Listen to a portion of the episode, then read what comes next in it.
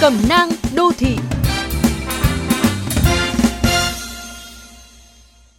Các bạn thân mến, khi di chuyển vào nội đô bằng xe hơi cá nhân, hầu như ai cũng gặp khó trong việc tìm chỗ đậu xe thuận tiện, gần điểm đến, nhất là vào dịp cận Tết. Tìm được đoạn đường không cấm dừng đỗ rồi, lại phải lo đậu xe thế nào để không gây hại vỉa hè, không cản trở giao thông, không ảnh hưởng mặt tiền kinh doanh của người khác. Quả là bài toán nan giải.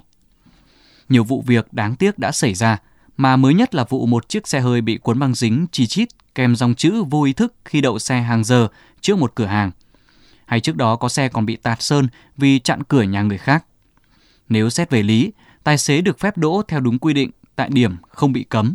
Không gian đường và vỉa hè trước cửa các hộ có nhà mặt tiền cũng là không gian công cộng, không ai được chiếm làm của riêng. Tuy nhiên nói về tình, việc đậu xe cũng cần hợp lý, tránh gây phiền cho người khác.